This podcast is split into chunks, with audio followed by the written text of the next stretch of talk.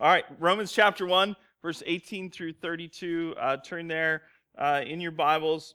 We'll also uh, be looking at part of Acts chapter nine if you want to kind of bookmark that too. For some reason this morning. Anyway, so last week we began to look at the book of Romans. Uh, one of our goals as we journey through the book of Romans is we want to hear from God. And we want to hear from God in the way, think of it this way, we talked about it a little bit last week, but think of it this way. You're trapped in a cave, okay, you're trapped in a cave, and you're listening for someone to come who's coming to rescue you. Listening for some digging or some drilling or some shouting or whatever. And, and that's the way we want to listen for God when we read His Word. With this desperation, like God has something to say to us, and we need to hear it. Don't just get to hear it or might like what we hear, but we, we need desperately to hear what God is saying to us. So uh, we want to listen that way. So that's one of our goals. And then as we hear God, we want it to change us. We want to dramatically be changed so that we think and we act and we interact with people differently because of what we hear from God.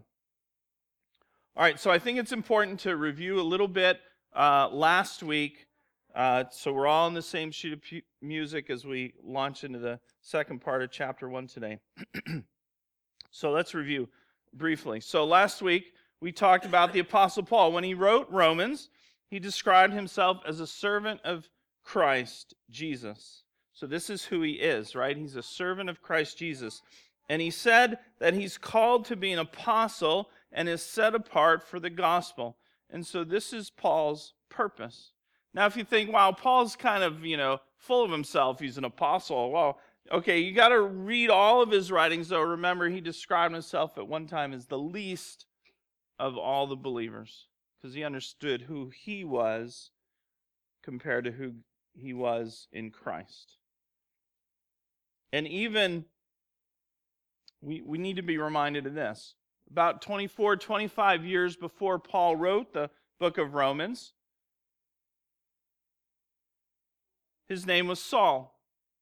And Saul was a very, very, very bad person.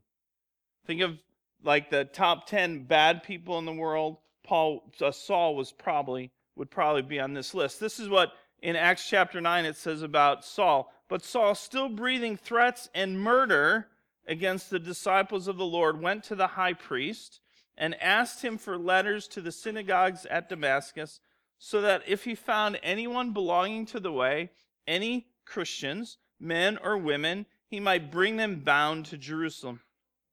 So Saul, a person with a murderous heart, met Jesus, was transformed by the gospel, filled with the Holy Spirit, and became Paul, a servant of Christ Jesus, called to be an apostle and set apart for the gospel. So this is who the writer is, in very brief, of the right, uh, the book of Romans. So what did he say in verse seven, uh, one through seventeen? Let me um, summarize. Paul introduces the gospel. He doesn't paint the whole picture, but he introduces the good news of Jesus Christ. He says the gospel is concerning Jesus, and the gospel message has the power to save. In verses sixteen and seventeen, it says this, "For I'm not ashamed of the gospel, for it is the power of God for salvation to everyone who believes, to the Jew first and also to the Greek. For in it the righteousness of God is revealed from faith for faith, as it is written, 'The righteous shall live by faith.'" The righteous shall live by faith. But what does that faith Paul is talking about look like? So we talked about last week four aspects of faith. Believing faith. We didn't believe in Jesus, and now we do. We were trying to rescue ourselves, but now we know that we need Jesus to rescue us. So believing faith, trusting faith.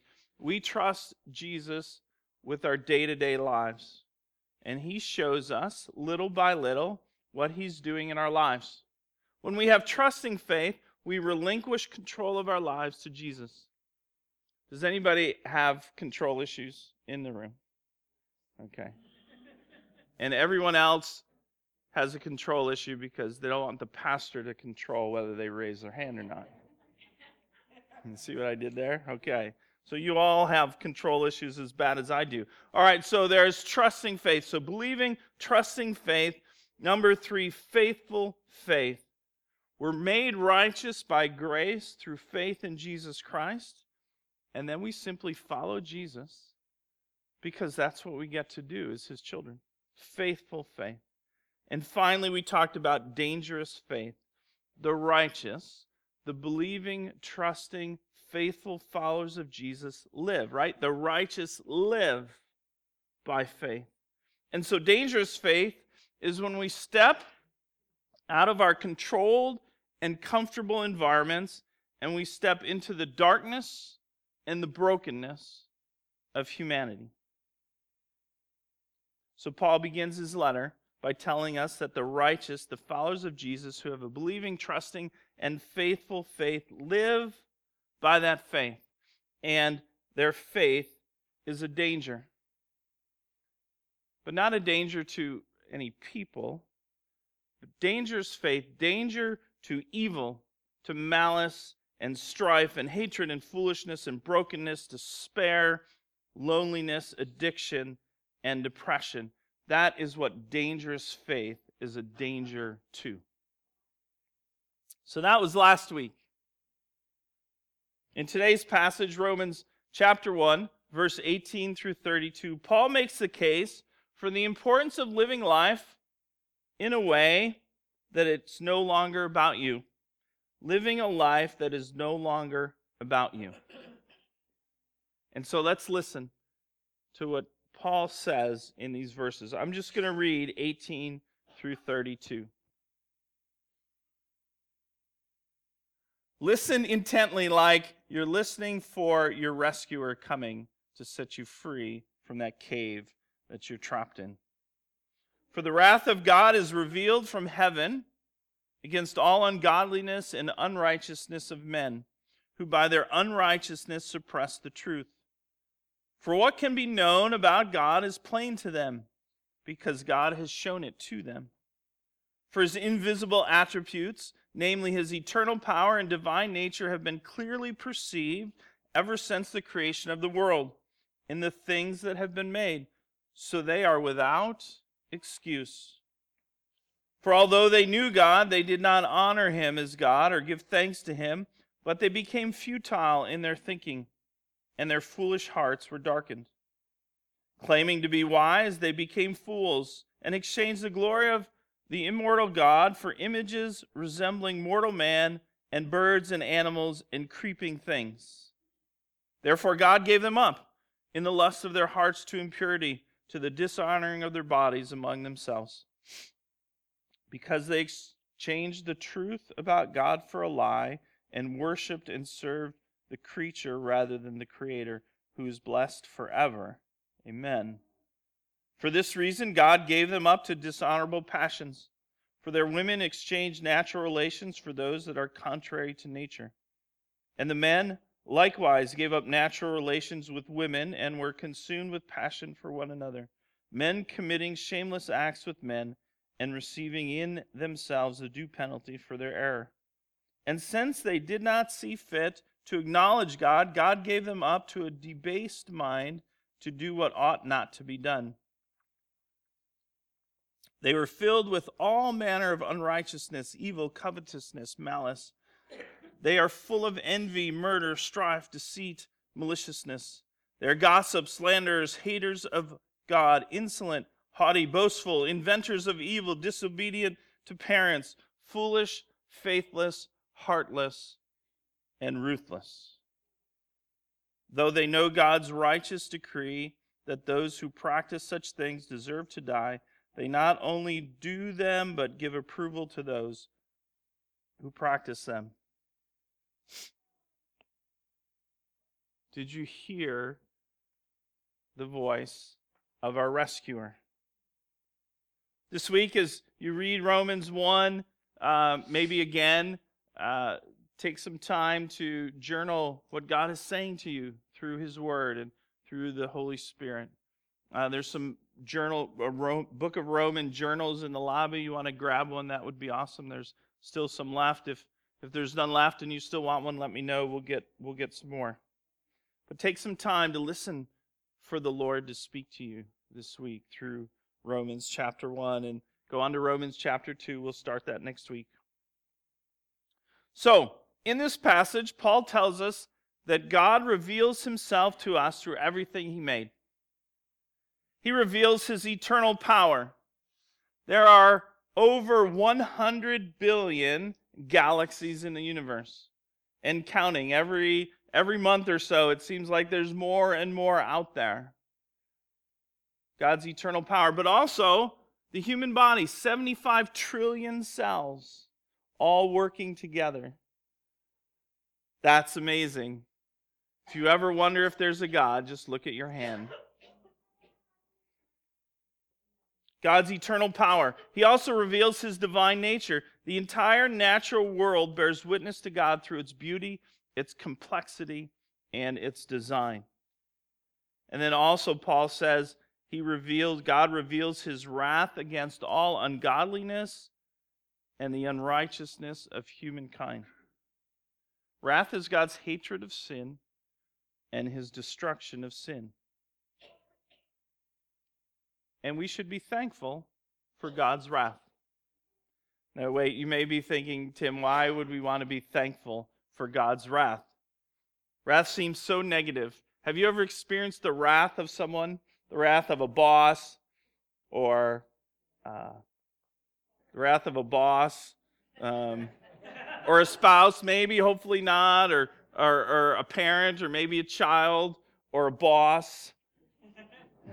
I had, I had a boss one time. Oh, man. Anyway, I'm not bitter about that, but we can think about God's wrath and get the picture of an angry God destroying everything and everyone that is sinful. And that just doesn't seem to line up with Scripture verses like First John four sixteen, where it says, very simply, God is love. But what would God be like if he did not hate sin? What would we think of God if he looked at genocide, abortion, human trafficking, human slavery, and said, no big deal? Or even worse, oh, that's okay. But part of God's character is his wrath, his hatred of sin. And because that is part of his character, he has a plan to destroy sin. And here's part of his plan. In John chapter three, verse sixteen, for God so loved the world that he gave his only Son, that whoever believes in him should not perish. In other words, whoever believes in him should not experience the wrath of God, but have eternal life. So Paul tells us that God reveals his eternal power, his divine nature, and his wrath against ungodliness and unrighteousness. And then he says, so they are without excuse. They are without excuse. No human, that includes all of us, has any valid excuse not to follow God. Verse nineteen says, for what can be known about God is plain to them, because God has shown it to them. A phrase I learned in the military was no excuse, and it usually had a comma and then the word sergeant after it. No excuse, sergeant! See, we were trained for certain tasks, and we were given tasks that we were trained for to do, and sometimes they didn't get done. And the sergeant would say, hey, why is that not done? And you'd be like, no excuse, sergeant! Because you had responsibility to get it done, and you didn't get it done, and so you had no excuse. Have you ever been in a situation where you were completely at fault? You knew it, and your only response should have been no excuse. But you tried to come up with an excuse anyway. How about that last time you were stopped by a, a kind, loving, caring police officer. Careful now, I have one and, and another soon to be, all right? And, and, and as my children, and uh, Tara graduates on Friday. Ooh, yeah, yeah. So next Sunday, we're going to pray for her as she launches into her new career. But, but so you get pulled over, and the police officer's walking up, you know, and you're seeing in the rearview mirror, and you're being a good person. You keep your hands on the wheels, right? And you roll your window down first, and they walk up, and And and you're the whole time they're walking up, you're trying to think of an excuse, aren't you? How can I get out of this speeding ticket or whatever? I asked Danny uh, for some of his favorite excuses people gave him when he would make a traffic stop. Uh, I'll give you three. Sir, why did you run through that stop sign? Well, officer, you see, my brakes don't work. Car stopped pretty okay after you saw my lights. Ma'am, why are you not wearing your seatbelt? Well, officer, my dog ate my seatbelt.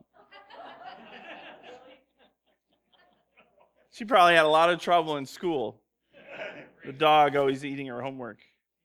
Sir, why are you driving down a one-way street the wrong way? Well, officer, my G P S told me to.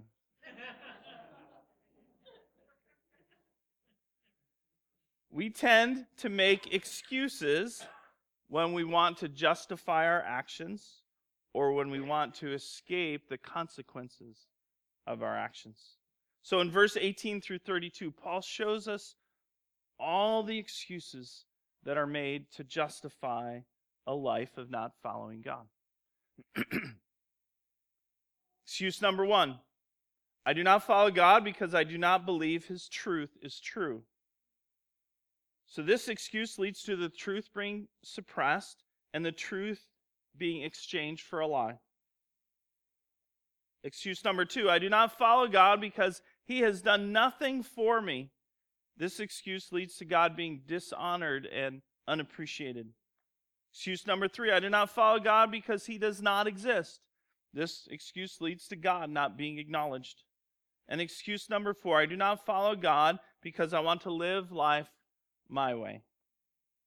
And this excuse leads to the glory of the immortal God being exchanged for worthless idols.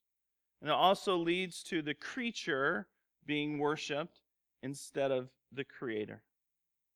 And then Paul tells us the world just gets completely out of control when we make excuses. Men and women exchange natural relations for those contrary to nature. People are filled with all manner of unrighteousness. Do you want to hear the list again? No. Oh, man. Okay, good. I don't want to say it all. I'll just say this. I love this one. I don't love it, but it like sums it up. Inventors of evil.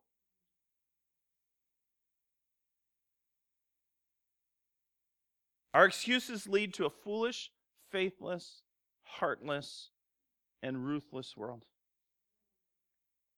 Our amazing daughter, Naloma, daughter-in-law, Naloma, she uh, works for an organization called International Justice Mission. And their vision mission statement says, um, end slavery in our lifetime. What kind of world do we live in that has to have organizations that are focused on ending slavery? There should be no slavery. But we live in a foolish, faithless, heartless, and ruthless world. So Paul says we're without excuse, but we make excuses anyway. So how does God respond to our excuses? Well, in verse twenty-four, it says God releases us to pursue our own desires. Verse twenty-four says this specifically, therefore God gave them up in the lusts of their hearts to impurity, to the dishonoring of their bodies among themselves. And then he, in verse twenty-eight, God releases us to pursue our own plans. God gave them up to a debased mind to do what ought not to be done. But thankfully, there's more to the book of Romans than just verse eighteen through thirty-two. Because in the first part of chapter one, we see that God continues to meet us where we're at he continues to invite us into his family. This is why Paul was so excited to preach the gospel, so eager, it says, to preach the gospel. For it is the power of God for the salvation to everyone who believes. God is always ready for us to come to him and say, no more excuses.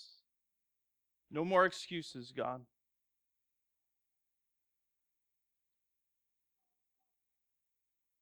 When a person chooses to trade their excuses for real faith, they receive new life. They receive the Holy Spirit working in them, and this begins a process of transformation. We begin to pursue God and his plans instead of our own. The lusts of the heart begin to be replaced by a pure, pure heart, and our debased minds begin to be replaced by godly wisdom. So when we trade in our excuses for real faith in Jesus, the one who went to the cross to pay for our sins to receive the wrath of God, when we trade in our excuses for real faith in Jesus, a transformation happens. We move from not believing to believing. We move from not trusting to trusting Jesus with our day-to-day lives. We move from not faithful to faithfully following Jesus.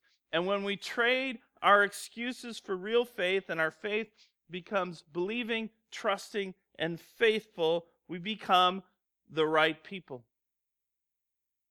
We become the people Paul was talking about when he wrote, the righteous shall live by faith. When we trade up excuses for real faith, that is when we begin to experience real life. About twenty-five years before Paul wrote the letter to the Romans, he had a murderous heart, right? We talked about that. And he was on his way to Damascus. He was going to hunt down Christians, capture them, take them to Jerusalem for trial and execution. But on that road to Damascus, he met Jesus. He was physically blinded by his encounter with Jesus, and he was taken to Damascus, where for three days he would uh, be without food or water, and he could not see. And this is what it says, what happened to Paul. Chapter nine of Acts, verse ten. Now there was a disciple at Damascus named Ananias. What a unpresuming sentence. There was a disciple at Damascus named Ananias. And the Lord said to him in a vision, Ananias, and he said, here I am, Lord. And so Ananias was a believing, trusting, faithful follower of Jesus. Ananias was the right person. The righteous shall live by faith. And the Lord said to him, verse eleven, rise and go to the street called Straight, and at the house of Judas call, uh, look for a man of Tarsus named Saul, for behold, he is praying. And he has seen in a vision a man named Ananias come in and lay his hands on him so that he might regain his sight. The righteous shall live by faith. This was a big moment for Ananias. God had spoken to him in a vision and told him to go to this man who was blind and needed his sight returned, but also needed to meet Jesus. Because Paul was going to become a believing, trusting, faithful, dangerous follower of Jesus. And so what do you think Ananias said? Man, absolutely, Lord, I am on it.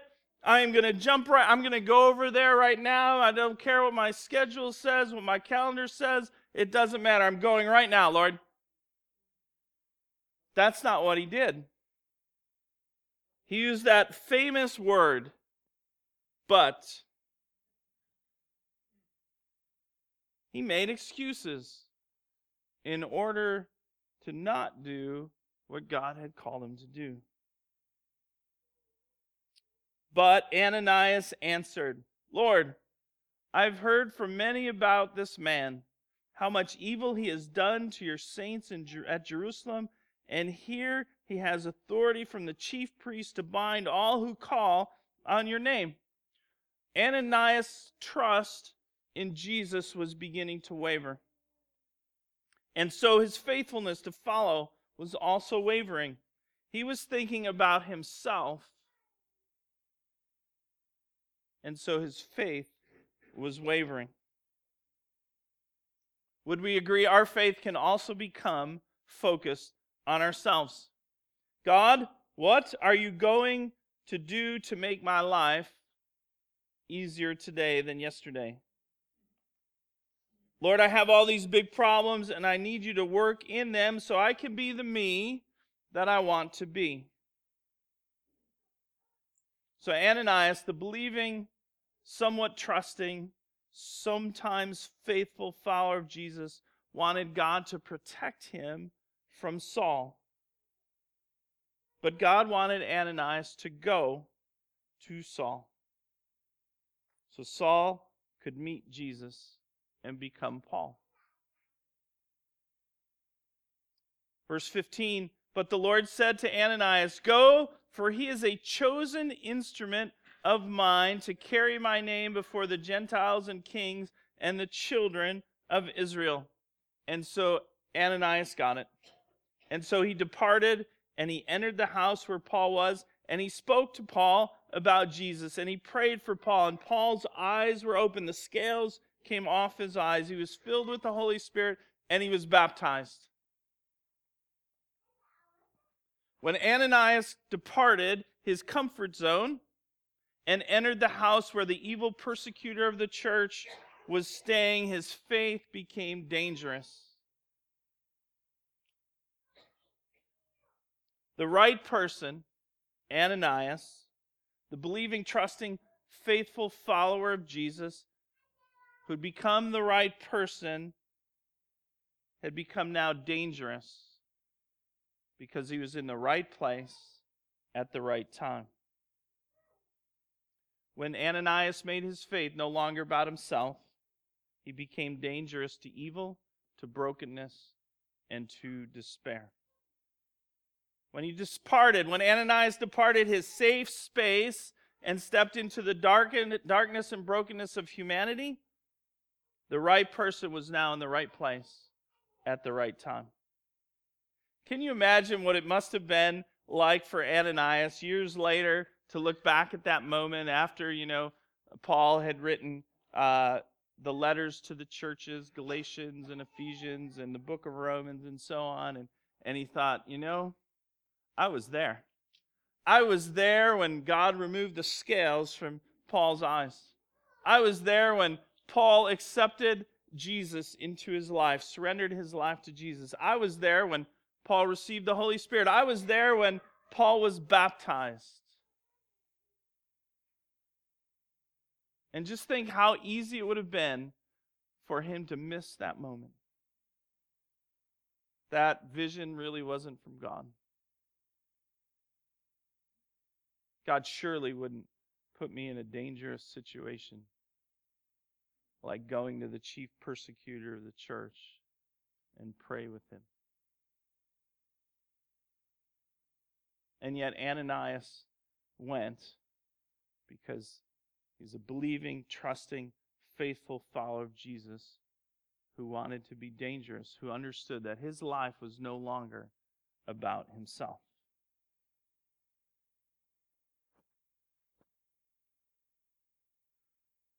The dangerous follower of Jesus, the right place and the right time, is no longer about ourselves. Being at the right place at the right time is about someone else who desperately, desperately needs to know that God is for them and God is with them. In nineteen eighty-one, I learned a valuable lesson about life. I was not a believer yet. I was at a military school, air assault school, uh, but at this school I learned that life is no longer about me.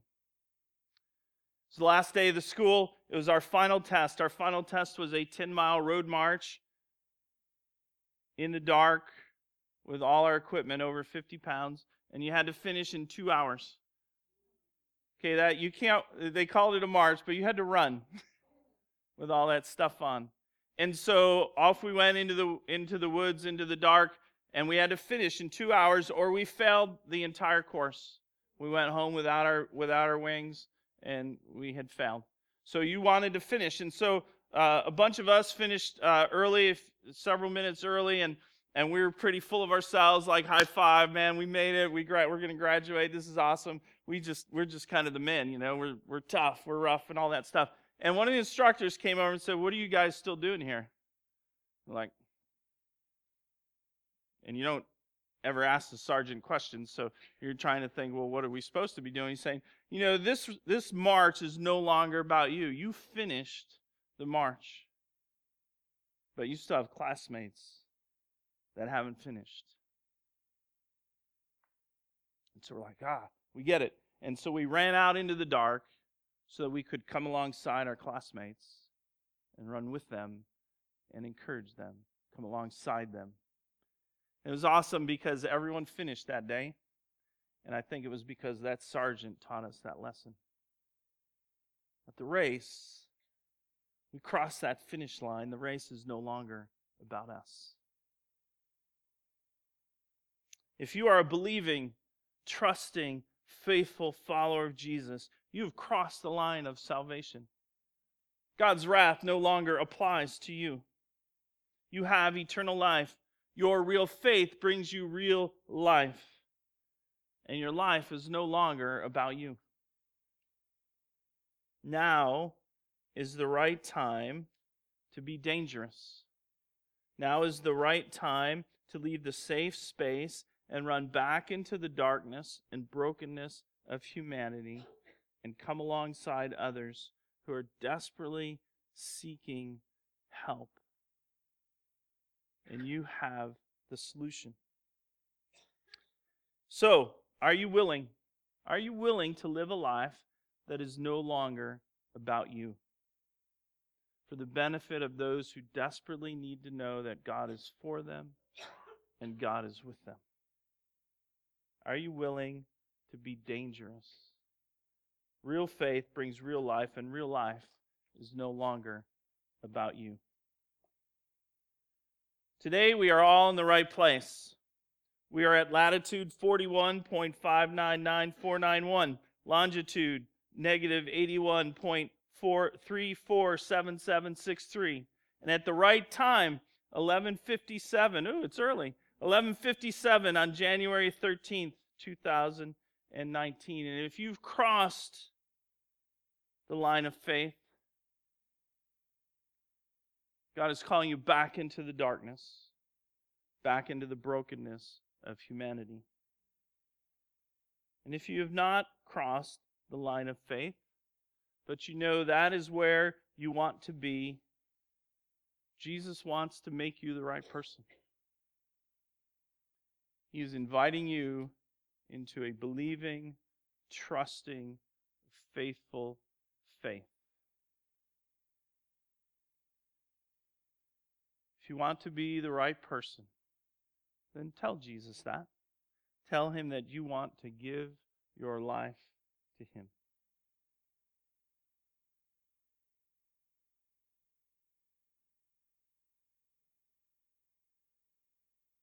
Let's pray.